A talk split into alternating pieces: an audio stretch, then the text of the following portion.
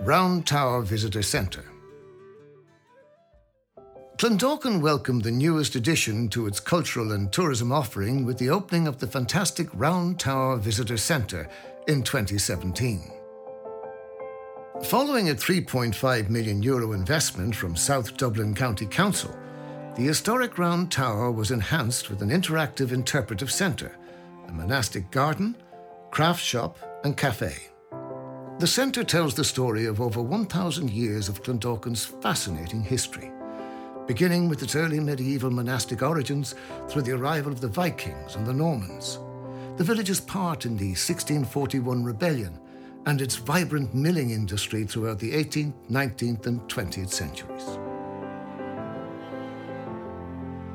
This fantastic project was brought about through the hard work and dedication of the Round Tower Heritage Group, which was composed of representatives from several Clondalkin groups including the History Society, Rally Round the Tower, the Tidy Towns Committee, the Chamber of Commerce, the Camera Club, Boris Cronon, and the Round Tower GAA Club.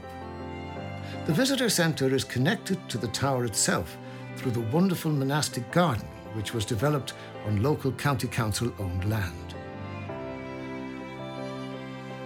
40 locals participated in a volunteer tour guide programme and now provide tours of the centre in a number of different languages during peak tourism periods.